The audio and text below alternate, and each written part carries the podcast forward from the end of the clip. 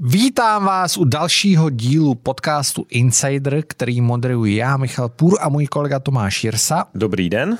Ještě než začneme dnešní další speciál, tak Tomáš vám něco řekne. Uh, určitě chceme poděkovat našim partnerům uh, téhleté sezóny uh, podcastu Insider a je to advokátní kancelář Rowan Legal a společnost Youngblock. Uh, celý díl najdete pouze na našem Patreonu a Gazetistu. Uh, tenhle bude obzvláště výživný. Uh, jsme rádi za všechny vaše komentáře, tweety, retweety. Dneska si myslím, že jsme tím, co budeme probírat a co jsme si objednali, tak jsme lehce zbourali Twitter český, protože to všichni řeší. A co to bude?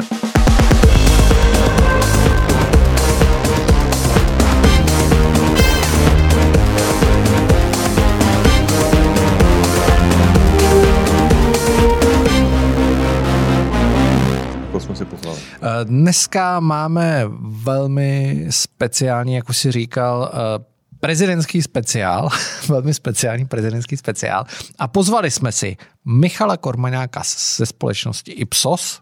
Dobrý den, díky za pozvání. A také našeho oblíbeného, už nevím po kolikáté tady je, Michala Syrového volebního sáskaře. Čau, Čau. Michale. Čau. Čau. Uh, jenom řeknu, že my jsme si teda jakožto insider zadali průzkum u společnosti Ipsos. Máme s ní říct, můžu říct partnerství asi? Ano, můžeme. Budou další průzkumy? Uvidíme. Uvidíme. Asi jo, vypadá Asi to, jo. Vypadá to, že vypadá to nadějně, vypadá to nadějně. Zásah velice slušný. Uh, Tomáši, když půjdu rovnou na ten průzkum, protože většina ho viděla v nejrůznějších médiích, na webech, uh, překvapilo tě něco? Uh, No nutno říct, že eh, ještě než, než se vrhnu k odpovědi, tak nutno říct, že eh, my jsme si to udělali eh, jako takový vykopávací díl a přípravu vlastně na další sérii, která se bude věnovat prezidentským volbám, protože říkáme, já říkám, že to je dneska nejdůležitější volba v té zemi, ale určitě se na to názory můžou lišit, nicméně jako extrémně důležitá. A chtěli jsme vědět celkem racionální předstihu, jak si jednotliví kandidáti stojí. Eh, mě na tom překvapilo několik věcí. Eh, a nutno teda říct, že dnes zarezonovali mediálně, nebo tento díl půjde ven ve čtvrtek, to znamená v úterý a ve středu, eh, několik věcí. Jedna je samozřejmě výsledky toho průzkumu těch preferencí k danému datu 12. října, kdy to bylo finálně sebráno. Tam je asi překvapivý relativní nástup nebo eh, posilující trend Danuše Nerudový, který jako nekončí, který šel, jde, jde stále nahoru, tady podpora. Eh, je tam překvapivá, bavili jsme se tady před začátkem, že tento průzkum možná i ukončuje řadu ambic eh, a formuje nám jakousi hvězdnou pěchotu v rámci prezidentské volby. K tomu se dostaneme. Takže a to, co asi vyjde teda v mezidobí, eh, tak je úvaha o tom, co by se stalo, což já považuji za tu jednu z nejhodnotnějších informací toho průzkumu, ve chvíli, kdyby Andrej Babiš nekandidoval, máme varianty eh, jeho dalších vlastně kandidátů a, a to je pro mě nejhodnotnější část toho průzkumu a zároveň i vlastně i nejpřekvapivější s ohledem na některá jména. Pojďme na to, Michale. Tak, teda vlastně my jsme tady dneska tři Michalové. No. Tak Michale Kormaňáku. Tak jo, eh, já jenom eh, vlastně dodám, že to byl výzkum, který jsme dělali na reprezentativním vzorku české populace. Celkem se tam zúčastnilo tisíc, přes tisíc, tisíc 26 respondentů a, ten, a přesně Michal tady už zmiňoval, eh, důležitá je ta doba sběru. Jo. My tady neděláme žádnou predikci voleb a k tomu je důležitý tak i přistupovat. My se snažíme dívat na, ten, na ty výsledky tak, jak to ti, eh, tak, jak toto populace, ti respondenti mají v hlavách k tomu 12. Října, říjnu. A vlastně udělali jsme několik variant toho prvního kola a několik variant druhého kola. A ta první varianta, o které se vlastně eh, docela dlouho diskutuje, nebo eh, o které jako hm, i ostatní agentury s ní jako počítají jako velmi relevantní zatím, dokud nemáme nějaké další informace, především teda z hnutí ano, tak je varianta s kandidujícím Andrem Babišem. A tady na těch výsledcích, což je vlastně uh, uh, teď docela novinka, protože Andrej Babiš po dlouhou dobu uh, v různých průzkumech, včetně našeho červencového, se držel na prvním místě v tom prvním kole. a v tuto chvíli ho přeskočil Petr Pavel. Přeskočil ho vlastně, má ten náskok relativně jako vysoký, asi 4-4,5%. A nicméně to jako pořád povídá o tom, že jako tahle dvojce se nějak jako v čase moc nemění a už se s ní, už se s ní eh, kalkuluje docela dlouho, že by mohla postoupit za této konstelace kandidatury do druhého kola. A to, co trošku překvapivé, nebo překvapivé, to, co už to tady zmiňovali, vlastně je i ta Danuše Nerudová, která nám poměrně hodně narostla. V červenci jsme ji měli na 11%. A pak tam je Teď, eh, teď atakuje 17. A pak tam je vlastně uh, sada kandidátů, řekněme, kteří se tak nějak drží kolem 6, 7, 5%. Pavel Fischer, Marek Hilšer, Karel Janeček, Josef Středula a pak je tam vlastně ještě jedna, uh, jedna rovina těch kandidátů, kteří ale už jsou fakt někde hodně, hodně dole. Jo. A vy třeba je Jaroslav Bašta, který se stal oficiálním kandidátem SPD před asi několika týdny. Uh, a ukážeme si, že on možná není úplně dobrý kandidát pro voliče SPD, protože ten voliče SPD možná by preferovali trošku někoho jiného i tady z toho, tady z toho setu. Je to tak, hmm. mě to vlastně překvapilo, jenom okomentuju Jaroslava Baštu na mě, je na ně takový jako pomalej, přece jenom už má nějaký věk. Viděl jsem jeho video. To jsem taky bohužel jako, viděl. No vlastně ni, nic, no, prostě myslím si, že ta volická skupina žádá akčnost, jo, rozhodnutí Tomi Okamuru, jo, typově. Um, já ještě jenom doplním, pojďme si teďka zrekapitulovat úplně situaci, než, než dáme slovo Michalu Sorovýmu, jak, jak na to kouká. Uh, teď jsme, a dnešní dní, kdy to natáčíme, tak je 18. Um, října, Eh, sběr skončil 12. října, čili je to eh, fakt jako hodně, hodně aktuální. Když vidím ostatní agentury, tak většinou je tam ten uh, split mezi zveřejněním a, a sběrem větší, to znamená, máme to přímo z pekárny. Za druhý jsme teď v zásadě 14 dní před, před tím, kdy se ukáže opravdu, která bere a která platí, kdy kandidáti musí prostě deklarovat, buď mám podpisy z parlamentu, Eh, zákonodárců, anebo mám nazbíráno eh, vlastně 50 eh, tisíc minimum podpisů, ale nejspíš víc. Petr Pavel deklarovaná kandidatura, Andrej Babiš nedeklarovaná s velkou spekulací. Bude-li, nebude-li, nebude-li, kdo bude za něj kandidátem hnutí ano, a já teď říkám ještě jednu velkou spekulaci a to je potenciální odchod Andreje Babiše z české politiky, o kterém se v zákulisí začíná mluvit eh, víc a víc. Třetí místo Danuše Nerudová deklarovaná dnes, eh, nebo včera, nebo, eh, nebo v posledních několika dnech oznámila taky na sbírání vlastně podpisů. 80 tisíc. 80 mhm. tisíc.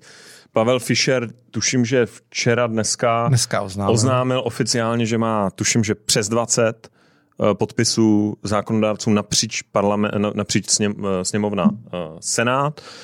Marek Hilšer Uh, nemá ještě nemá, podle mě ani jedno. Nemá ani jedno.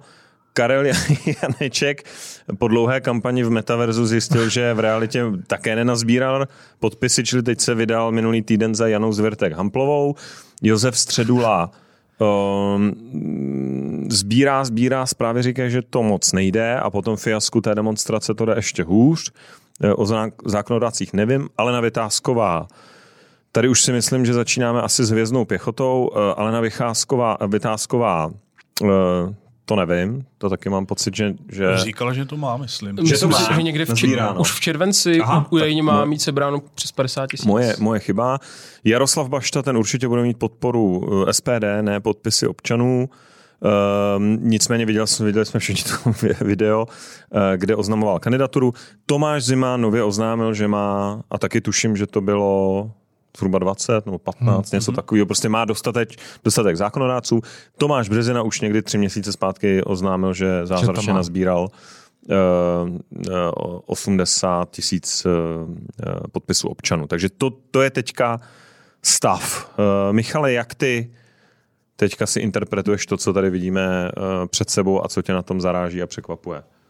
Já si ten průzkum Ipsosu hlavně srovnávám s posledním průzkumem e, Medianu, což byl vlastně za září letošního roku. Takže ten Ipsos je, dejme tomu, o tři týdny novější, což jako určitě mu dává o něco větší váhu. Na druhou stranu jsme přibližně tři měsíce před tou volbou a to je ještě čas vlastně, kdy ty průzkumy je trochu jedno, jestli se berete 120 dní anebo 90 dní, tak ta přesnost je u nich eh, většinou jako stejná. Eh, když se jenom budeme mluvit čistě Jasně. o tom, jak dlouho je před tou volbou. Zaujalo mě tam ale určitě číslo u Danuše Nerudové, protože Median vlastně dlouhodobě jí dává něco okolo 11% Myslím si, že i něco podobného naměřil Ipsos na začátku července. A teď je to vlastně docela velký skok o těch asi 6% bodů. Mediany dával naposledy asi 10,5 a vlastně mezi srpnem a zářím podle medianů o 1% bod klesla. Takže tohle je trochu jiná informace. A za mě asi nejdůležitější z tohohle průzkumu pro první kolo, ve kterém se diskutuje Andrej Babiš. Mm-hmm. Pokud bych to měl ještě nějak okomentovat. Andrej Babiš spadnul, ne? Když to bude srovnávat uh, s ehm, těma ostatníma průzkumy. Když to budu srovnávat s ostatníma průzkumama, tak Andrej Babiš se vlastně drží furt eh, na svých, míst, na svých číslech u Medianu, ale u Ipsosu vlastně ztratil významně eh, od toho července. Tam jsme se bavili nějak asi o 1,32, 30 procentech. No, 8 Teď jsme nějakých 23. Takže to je určitě uh, významná změna u Ipsosu. Na druhou stranu to je opravdu za dlouhou dobu.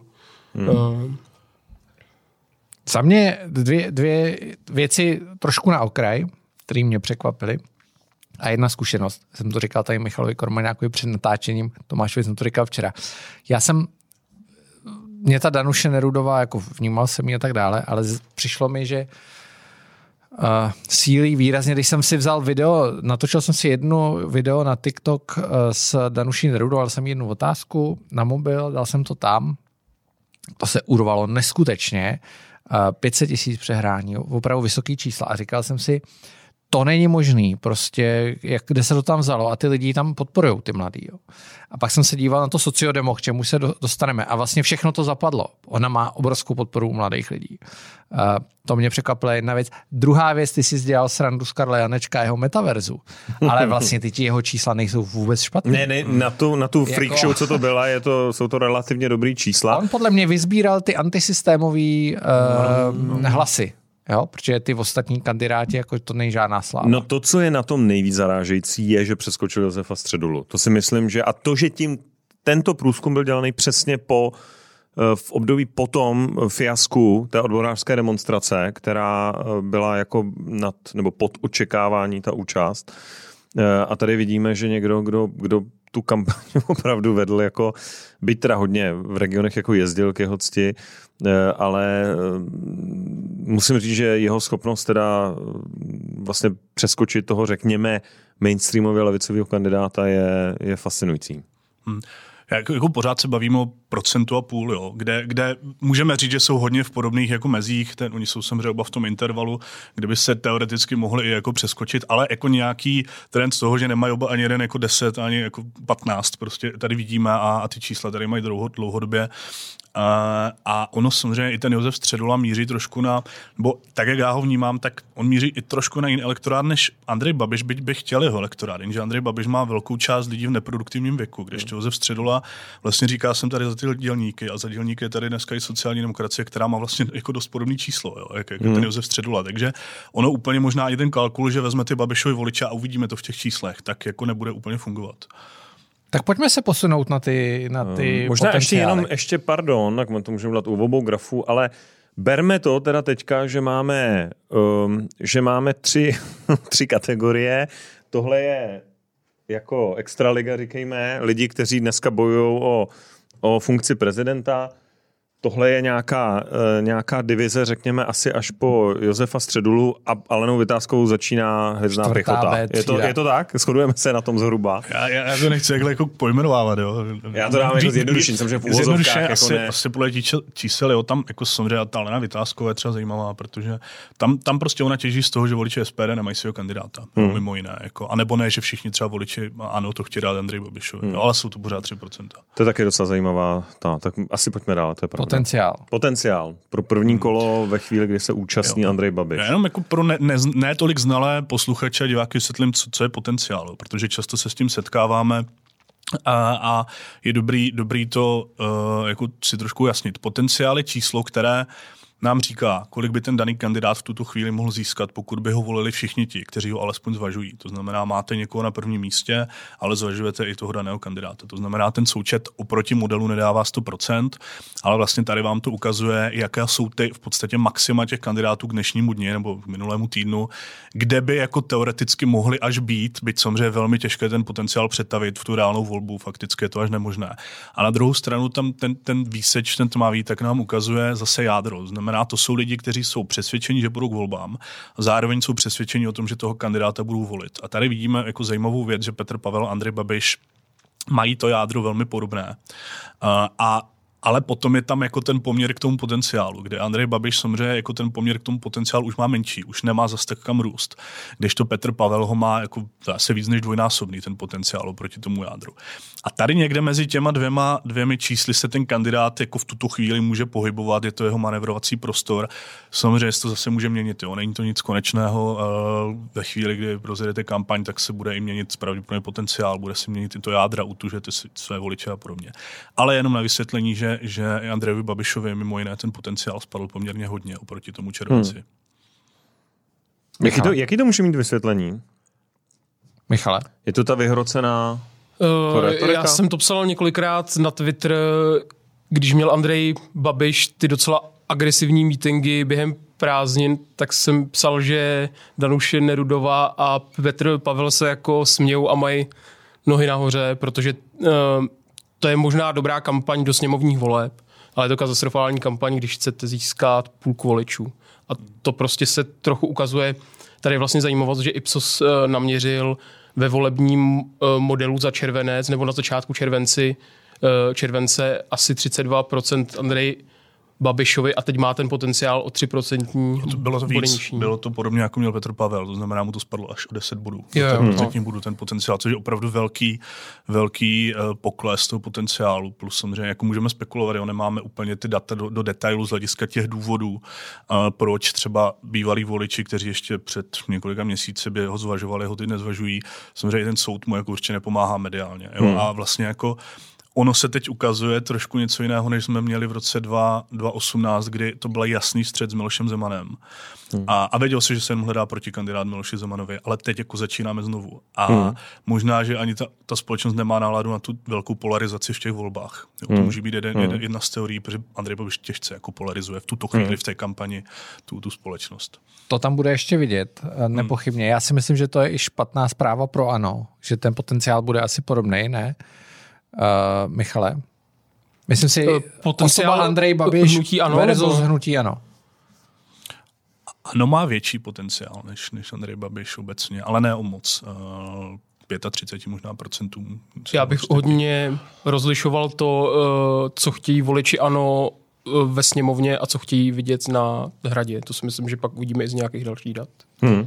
No za mě spíš i z toho pohledu, co tady naznačoval Tomáš, spekuluje se o tom, že by si Andrej Babiš minimálně dal přestávku v politice.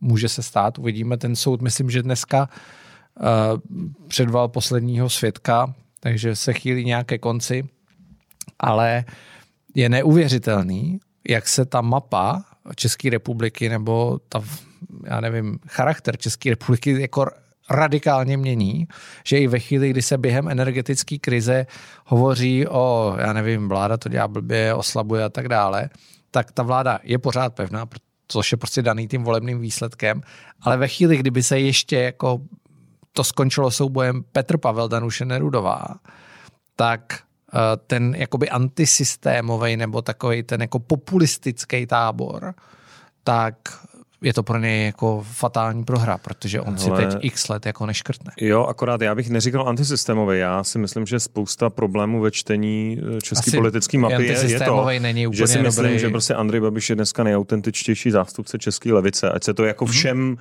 strašně nelíbí, ale všechny volby za poslední dobu ukázaly, že prostě drží zhruba třetinu populace, ehm, zatímco všechny ostatní pokusy o prav, eh, pardon, o levicovou politiku eh, trošku krachují, ať už jsou to na té progresivně levicové části Piráti, anebo, eh, nebo teďka v Praze pokus se solidaritou a výsledek v komunálních volbách různých, různých variant ČSSD a někdo tu zelení, tu, tu, tu další. Takže um, já bych skoro říkal, že, že um, oproti očekáváním to může znamenat, že v druhém kole vlastně fakt jako velká část té společnosti vůbec nebude mít jako potenciálně kandidáta. To je klidně možný. Pokud to... jeden z těch, z těch dvou, pokud se bavíme o scénáři Petr Pavel a Danuše Nerudová, uh, a to podle mě v tohodle, u tohohle kola vlastně bude nejzajímavější otázka, kdo bude schopný si šahat, víme pak podle dalších dat, že asi to teď umí víc Petr Pavel, ale eh, jak se bude měnit rétorika těch dvou kandidátů trošku na, na ose pravice, levice, liberální, konzervativní, tak, aby si mohli třeba šáhnout eh, pro jako další voliče. Já to s tím charakterem jenom to upřesním. Já to myslel třeba ve srovnání se Slovenskem, kde se ta situace vlastně spíš zhoršuje, dramatizuje, víc polarizuje. Uh, přestože tam zvítězila Zuzana Čeputová, tak ta politická scéna je jako výrazně roztříštěná, menšinová vláda a tak dále.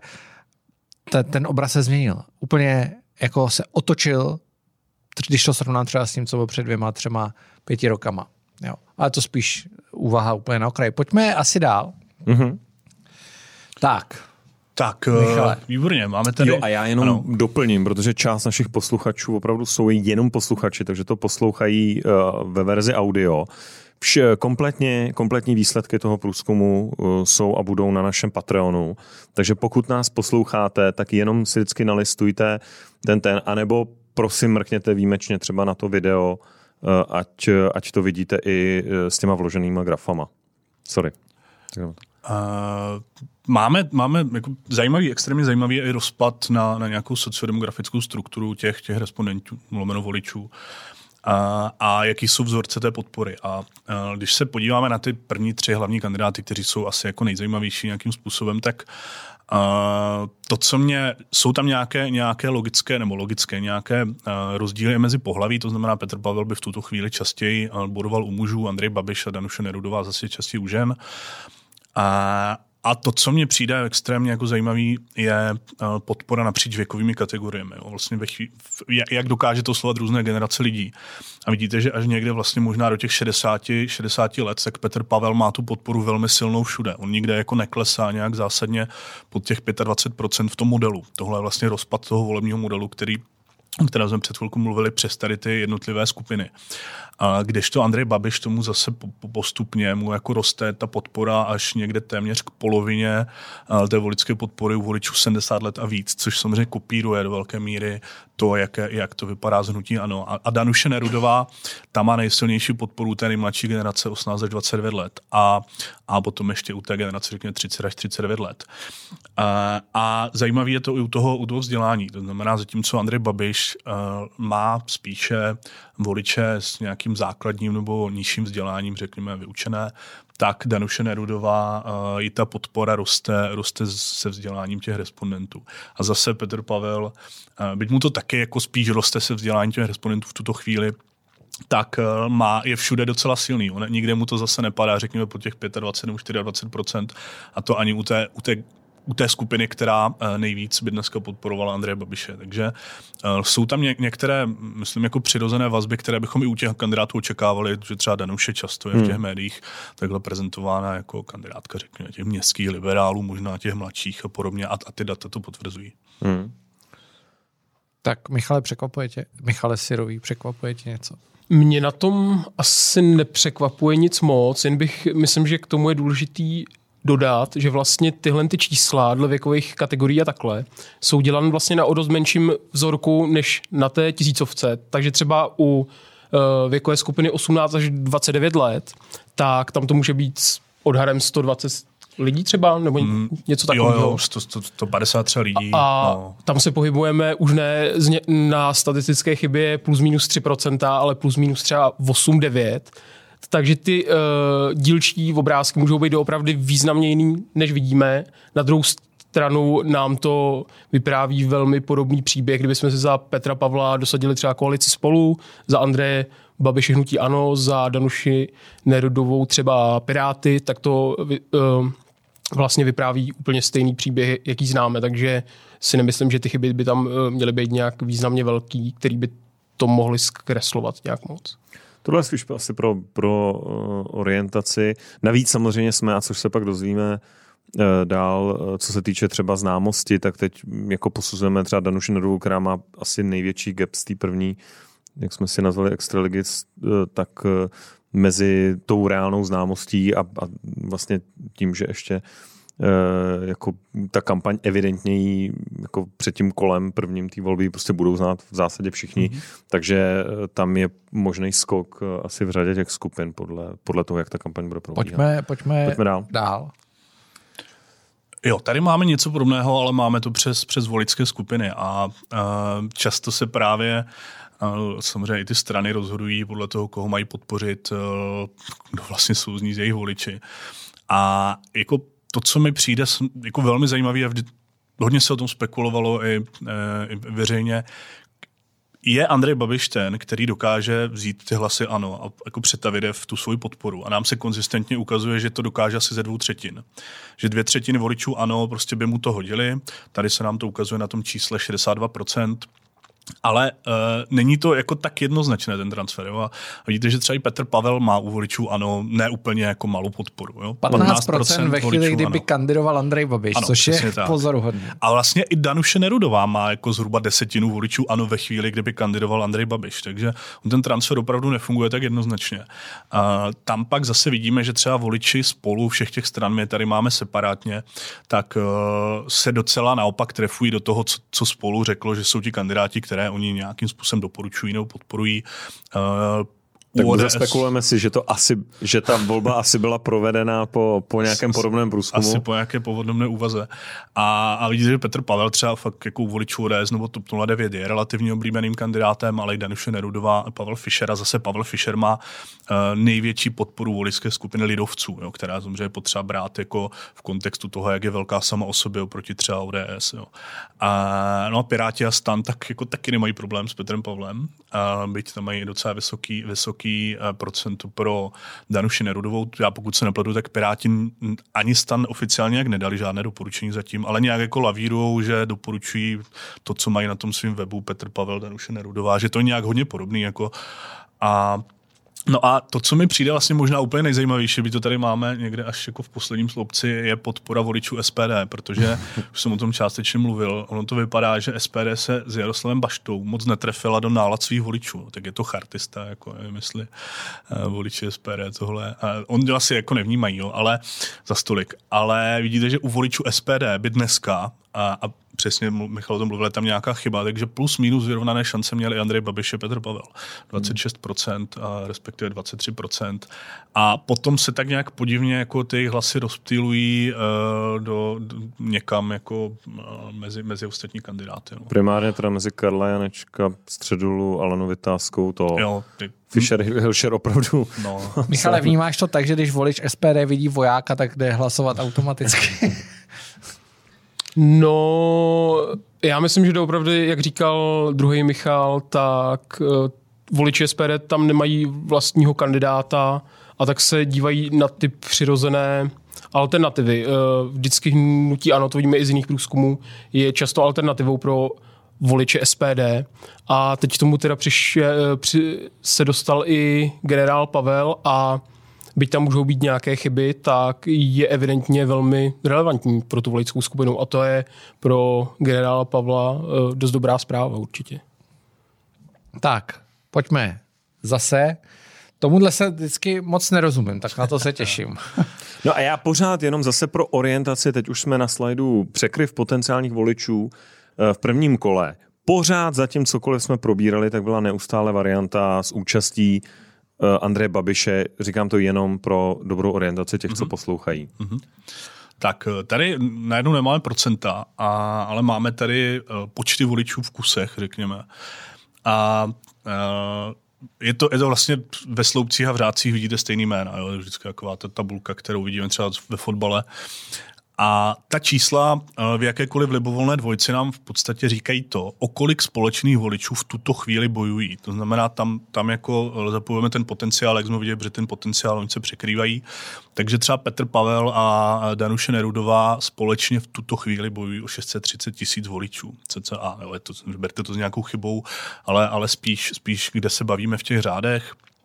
Uh, Petr Pavel, Pavel Fischer, půl milionu voličů. Jo? A takhle bychom jako mohli pokračovat na libovolnou dvojci a ta samotná, to samotné číslo, které je vždycky u toho kandidáta v tom svém jako v tom svém čtverci, kde v řádku je sloupci, on tak to je ten jeho potenciál přepočítaný na hlasy. Hmm. Takže vidíte, že vlastně Petr Pavel v tuto chvíli dosahuje potenciál v prvním kole, který by teoreticky mohl stačit i na, na nějaké konstelaci třeba na výhru v druhém kole. Teď přesně nevím, kolik je Miloš Zeman, bylo to myslím kolem 2,5 milionu hlasů v druhém, nebo možná trošku uh, víc. 2018 to byla velká účast, tam, tam myslím účast, asi no. 2900 bylo jo, jo, jo, jo, Ale jakože to je poměrně vysoké číslo. na vítězství ve druhém kole. Uh, no, nebo 2700, ale uh, výrazně přes 2,5 milionu. No, byla vysoká účast vlastně v tom, v tom roce 2018, v tom druhém kole. Takže uh, tohle nám uh, jako ta zpráva, která, která nám to říká, je, jak strašně nejednoznačné v tuto chvíli to voličské rozhodování je, protože hmm. my víme a z těch dat, přestože to tady jako není v tom, na tom slajdu, takže zhruba jenom polovina voličů je dneska fakt jako pevně rozhodnuta,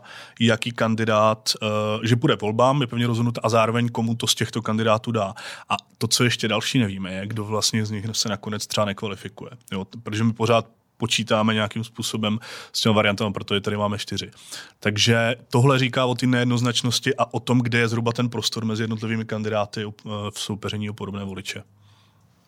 Překvapuje tě něco. K tomu bych jenom dodal, že dejme tomu půl milionu hlasů je asi 10 procentních bodů, což je doopravdy strašné množství, eh, když se podíváme na ty volební modely, jaký tam jsou rozdíly.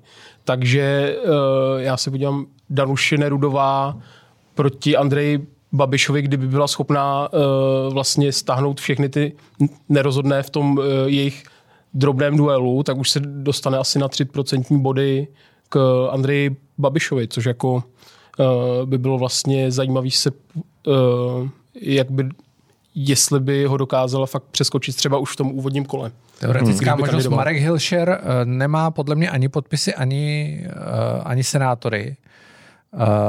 390 tisíc hlasů z Danuší, tak to už je jako poměrně zásadní, kdyby třeba podpořil Danuši Nerudou, což si nejsem jistý. Že Já souhlasím. Dneska byla teda úvaha na Twitteru, dokonce tam někdo psal, že uh, ta volba by mohla v zásadě skoro proběhnout bez Andreje Babiše, i kdyby kandidoval míněno to druhé kolo, kdyby Pavel Fischer a, uh, a Marek Jošel potlačili svoje ego a nasměrovali svoji podporu vlastně k těm dvěma, eh, dvěma kandidátům.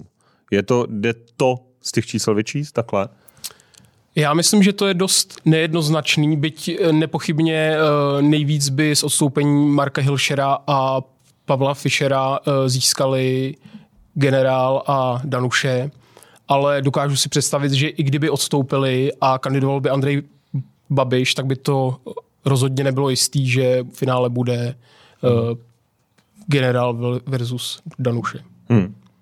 Tady v těch číslech to vlastně vidíme, jo, že, že ty hlasy od Pavla Fischera nebo Mal- Marka Hilšera by do velké míry taky šli k tomu generálu Pavlovi a vlastně by si to ta Danuše s ním jako dokázala trošku podělit teď, jo, bez nějaké deklarované podpory nebo bez jakýchkoliv dalších externích faktorů, které zatím neznáme. A takže uh, takhle jednoznačné, že by Marek Hilšer a Pavel Fischer odstoupili a ty, a ty hlasy by pozbíral Danuše, to asi není. No. Hmm. Tak, pojďme dál. A pozor, první varianta tak. bez Andreje Babiše, tentokrát první kolo s Alenou Schillerovou jako kandidátkou hnutí ANO. Uh, já bych čekal, že já to jenom přeštu pro ty, pro ty co poslouchají. Petr Pavel 30,5%, Danuše Nerudová 19,4%, Alena Schillerová 12,4, Pavel Fischer 9,2, zbytek asi zatím nemá smysl jmenovat. Uh, Michale 12,4, Alena Schillerová nedávno ještě na Twitteru v diskuzi vyhlašovaná za Jindrou Šídlem největší politický talent, tak ty mm. čísla tomu úplně jako mm. neodpovídají. Ona je extrémně populární mezi voliči, ano, ale extrémně populární v té v parlamentní, řekněme, práci v té v v politice neprezidentský. A když tohle přepočítáme, ne, nemáme to na tom grafu, ale díval jsem se do čísel, tak zatímco Andrej Babiš měl zhruba dvě třetiny voličů, ano, kteří by přetavili tu svoji volbu v jeho hlas, tak u Aleny Šilerové je to zhruba třetina jenom. A existuje fakt velký rozdíl mezi tím, jestli oni by, a zároveň teď Alena Šilerová je v ní, jako společně s Karlem Havlíčkem asi nejvýraznější politik, ano, co se týká ten konfrontace vládní. A je to všechno jenom o tom, že oni si v tuto chvíli ti voliči nedokáží představit jako prezidentského kandidáta.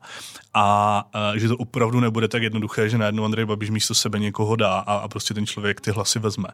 Takže Alena Schillerová, my tam uvidíme dál, ona má poměrně malou vhodnost uh, na, na prezidenta vůbec, uh, když jsme se bavili o vhodnosti. Takže mě ten výsledek tolik nepřekvapuje a Uh, tohle si myslím, že už je přesně ten game changer, že, že, že vlastně tady už jako najednou se dostáváme do potenciálně druhého kola, které bude mít úplně jiný parametry, jsme třeba, by mohlo mít jiný parametry, jsme třeba před půl rokem jako všichni tak nějak automaticky očekávali. Um, já k tomu dám jenom poznámku, ono se to trochu ukázalo, byť možná spolu nebudeme souhlasit, jsme se o tom už bavili. Eh, Alena Šlerová eh, kandidovala tuším na 30. místě v uplynulých komunálních volbách na, na Brno město, na magistrát města Brna. A, a z pohledu to. toho, že je opravdu viditelná celostátní tvář, v té kampani tam byla přítomná, byl psal se o ní, tak v zásadě absolutně uh, hmm. vyhořela. Jo? To jasně není to úplně jednoduchý skákat, ale ve chvíli, kdy berete jako celostátní hvězdu toho hnutí, dáváte ji do, eh, na, na lokální kandidátku, tak bych tam čekal aspoň nějaký naprosto zásadní rozdíl v preferenčních hlasech, ale uh, opravdu to jako vy, vyhořela a pro mě to byla vlastně první indikace, že ta spekulace o tom, že je to taková uh, vlastně Andrej Babiš v sukních s větším potenciálem, že to úplně neplatí. Uh, Michale Sirový, jedna věc. Ani v tomhle scénáři uh, zjevně Josef Středula není schopný přetavit to odstoupení Andreje Babiše.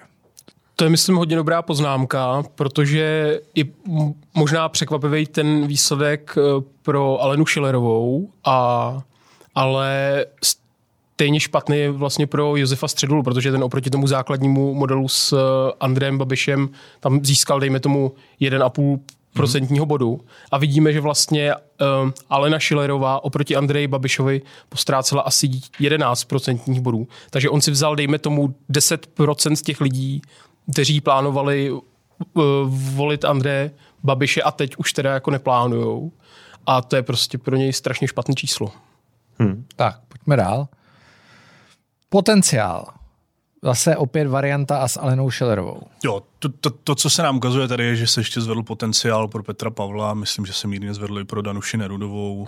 Hmm. Najednou prostě tady v té variantě, kdy voliči Andreje Babiše si tam nenajdou svého kandidáta, tak jsou ochotní zvažovat i, i jiné kandidáty a vlastně jsme to i viděli, jak ti voliči Andreje Babiše jsou v tomhle trošku, te, pardon, myslím hnutí ano, jsou v tomhle trošku uh, neúplně tak jednoznační a, a docela se nám to jako rozsypalo skrz ty kandidáty, část určitě přišla i Danuši Nerudové.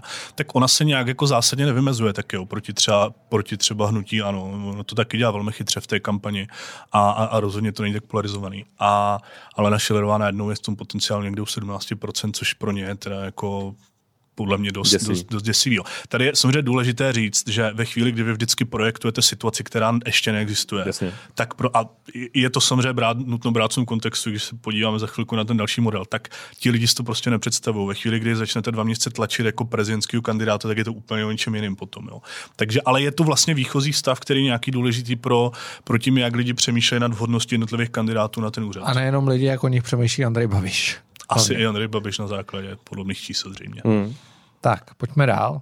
Takže varianta s největším překvapením, o které já v tom nemám s tím nám nic společného, byť přiznávám, že tahle spekulace se objevila zejména po 300, mojí 360 s šéfem bookmakerů, Michal Martin Hanák, nepamatuji si přesně jméno, který říkal, že se sází na Martina Stropnický a od té doby se spekuluje o Martinu Stropnickým.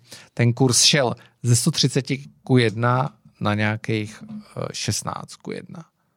Takže hmm. Michale, ale nevypadá to pro něj moc nadějně. Nevypadá to k 12. říjnu pro něj moc nadějně. A je to nejhorší výsledek z těch, nebo ještě je to ořád horší výsledek, než vlastně měla Lena Schillerová.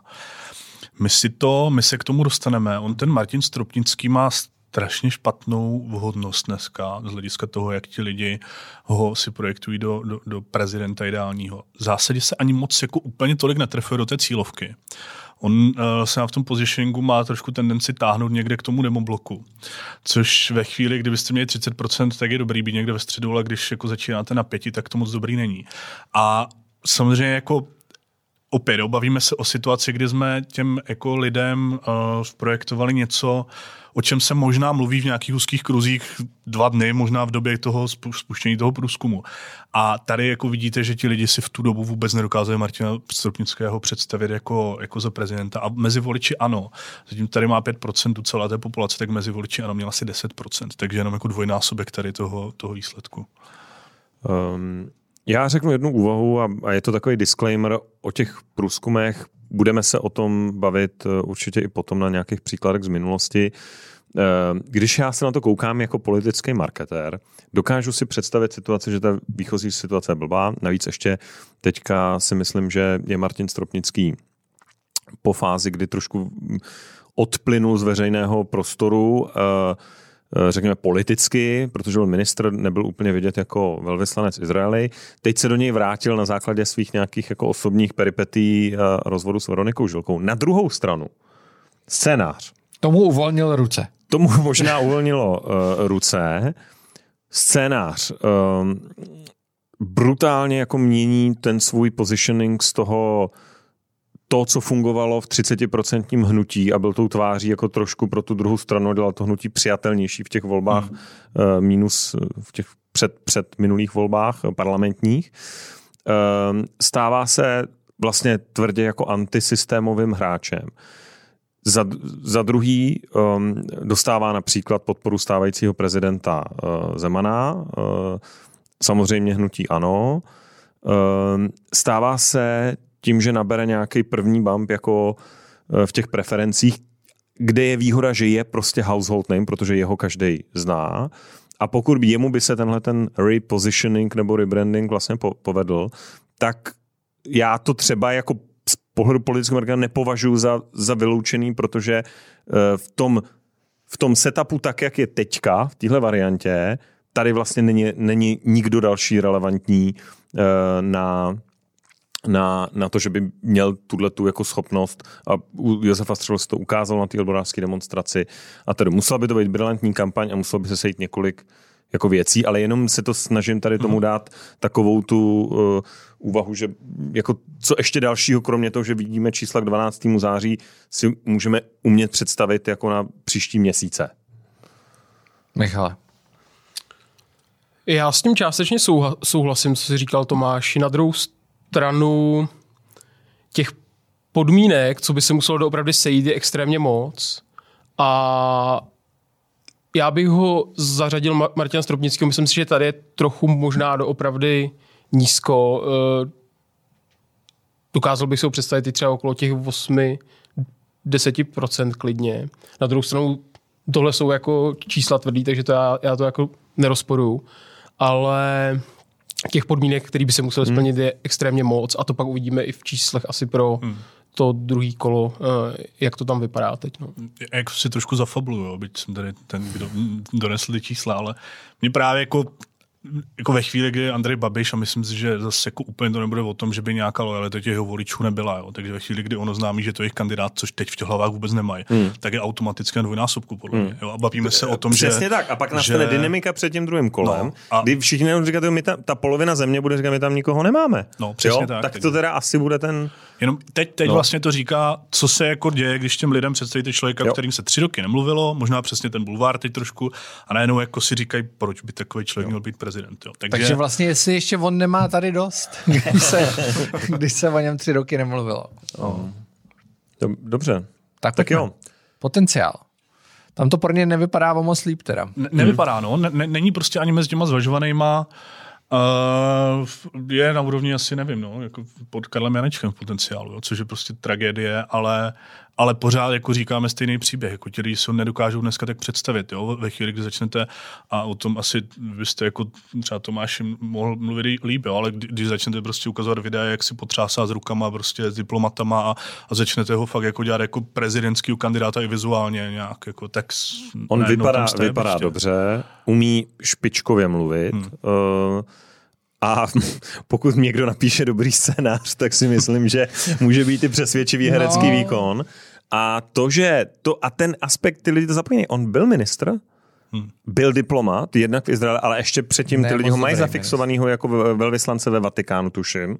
Hmm. To znamená, on za sebou má jako historii jak, jakýsi veřejný služby.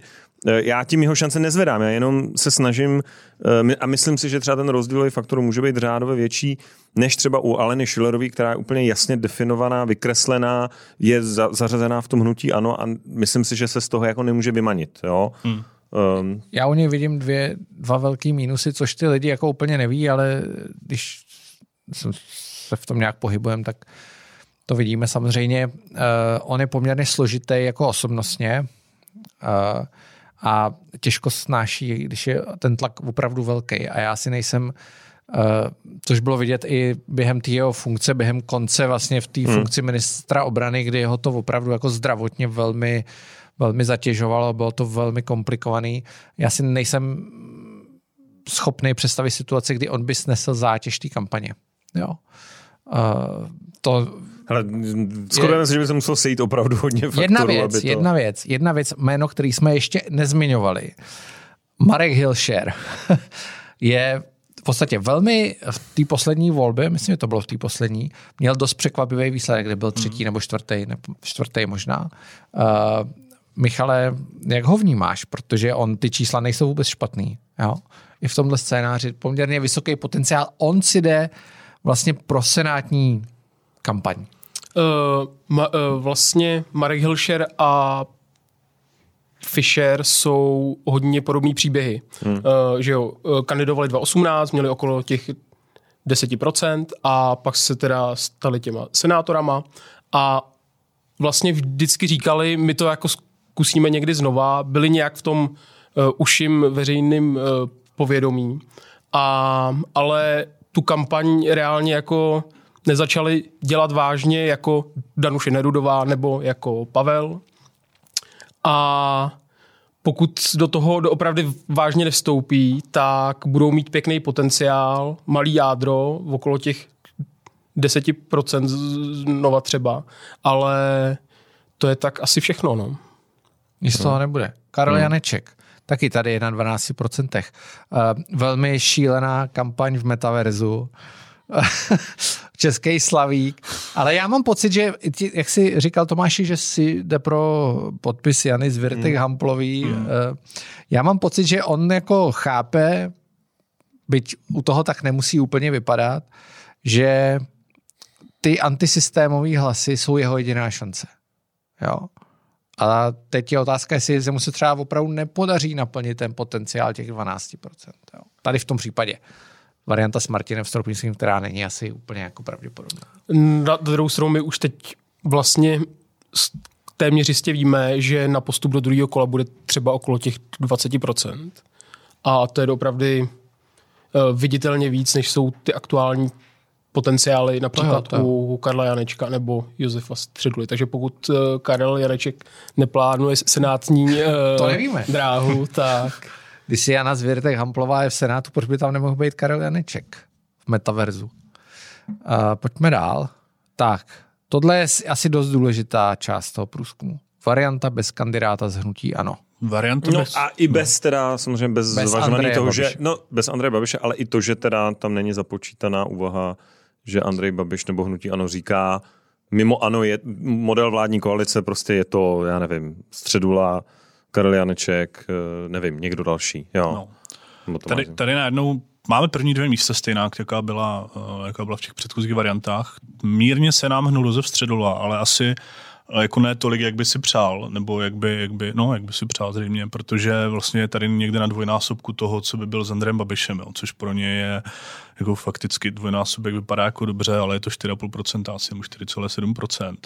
A zase to tak jako nějak vypadá, že ty hlasy se rozprostřely. Jo. Získal asi 5% bodů, nebo 4% body generál Pavel, získala, získala asi 4% body Danuše Nerudová. Vlastně ty, ty, ty, hlasy voličů ano, což teda mnohé o nich vypovídá, o voličích ano v tuto chvíli. A o jejich jako přání, jaký by měl být ideální prezident, se nekoncentrují v žádném antisystému, ale prostě se tak nějak koncentrují podle jejich přirozených sympatí a, a jsou v pohodě s mnoha kandidáty. No a dá se říct teda, že na, řekněme, v téhle části spektra výrazně větší roli hraje jako síla osobnosti?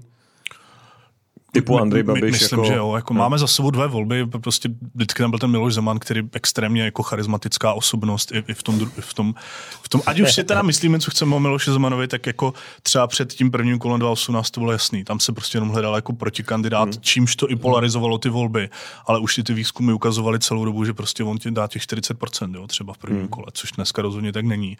A no, no jako Určitě, jako kde jinde vlastně hledat uh, potenciál voleb založený na, na silných osobnostech než prezidentské volbě. Hmm. Michale, jak vidíš, je tohle pro tebe nejzásadnější varianta? Uh, tahle varianta je podle mě prakticky úplně stejná jako s Martinem Stropnickým vlastně. Uh, ty výsledky, že jo, když sundáte z toho těch 5% bodů, tak ty se prostě nějak zase jako rozhážou rovnoměrně.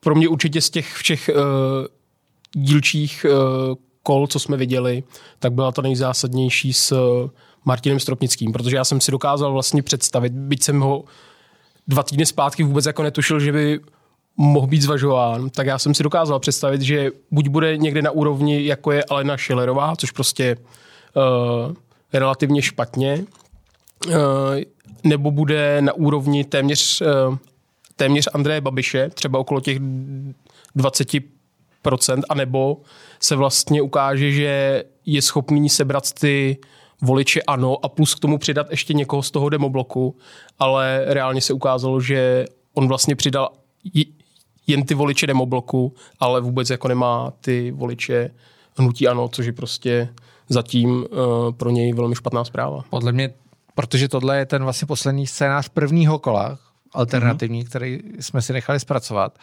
Nejzásadnější otázka, která podle mě s tím souvisí. Uh, Michale Kormaňáku, kdybyste byl Andrej Babiš, uh, Andrej Babiš se rozhoduje vždycky na poslední chvíli a na základě čísel. Kandidoval byste nebo ne? Já jako tím, že hovořím na základě těch čísel, tak nemůžu asi říct nic jiného, než že ano. A samozřejmě uh, že by se kandidoval. Že bych kandidoval, být, být Andrem Babišem. Jo? Já, já, jako hodně často se mluví o tom, že mu třeba nepomůže v očích veřejnosti to, uh, že prohraje třetí volby za sebou. Ale já si teda naopak myslím, že těm jeho voličům je to úplně jedno. A že vlastně se nic moc jako nestane za takového hlediského dlouhodobý image. Hmm. Ve chvíli, kdy ty volby prohraje, prostě pojede dál a pojede si na těch svých 30% v parlamentních volbách. To prostě jako myslím si, u těch jeho voličů jako zásadně nepoškodí. A pokud ta čísla má v nějaké jako podobné podobě, což je zřejmě mít bude, jo, přestože jako můžete testovat různé koncepty a třeba toho, toho Stropnického nějak jako vyhypovat prostě během nějakého testování, jak by si ho lidi představovali, tak mě, mě v tuto chvíli, pokud ano, chce mít svého kandidáta, dává největší smysl on a ta čísla to ukazují. Nemáme tady Karla Havlíčka třeba, nemáme tady Vondráčka, ale i z nějakých dřívějších dat, které jsme jako měli k dispozici, tak si nemyslím, že by dopadal nějak zásadně jinak než třeba na Šilerová. Nebo hmm. možná ještě hmm. hůř vlastně. Hmm. Takže já bych do toho šel. Michale, to je zajímavá odpověď. Eh, kdybych měl vlastně odvozovat tu svoji kandidaturu jen podle toho, eh, s kým má to hnutí, eh, hnutí ANO největší šanci na eh, vítězství, tak nepochybně to jméno je Andrej Babiš.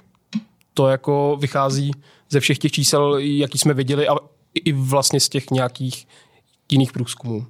Otázkou samozřejmě je pak, jaký má další motivace. Uh. A ještě bych dodal, že 100% souhlasím s Michalem, že prostě nějaký ten narrativ, že Babiš uh, prohrál už druhý volby a teď by prohrál další, to zajímá média, ale nikoho jako jinýho. Jo. Hmm.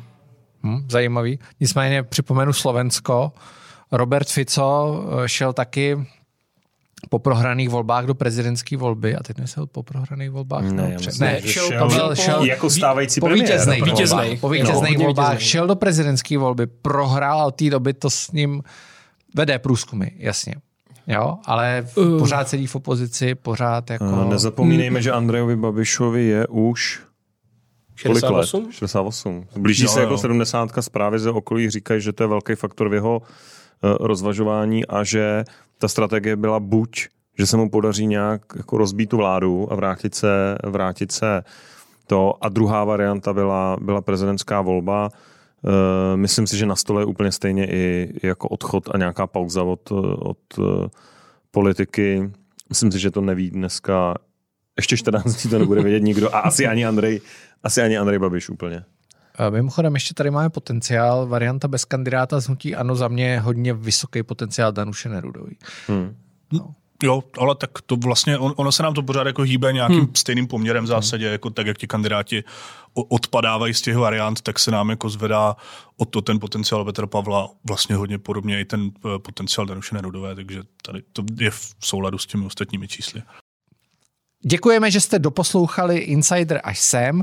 Zbytek si můžete přehrát v případě, že si koupíte za drobné peníze předplatné na Patreonu, anebo také na platformě Gazetisto. My jsme se dneska věnovali prezidentským volbám, jak jste mohli slyšet.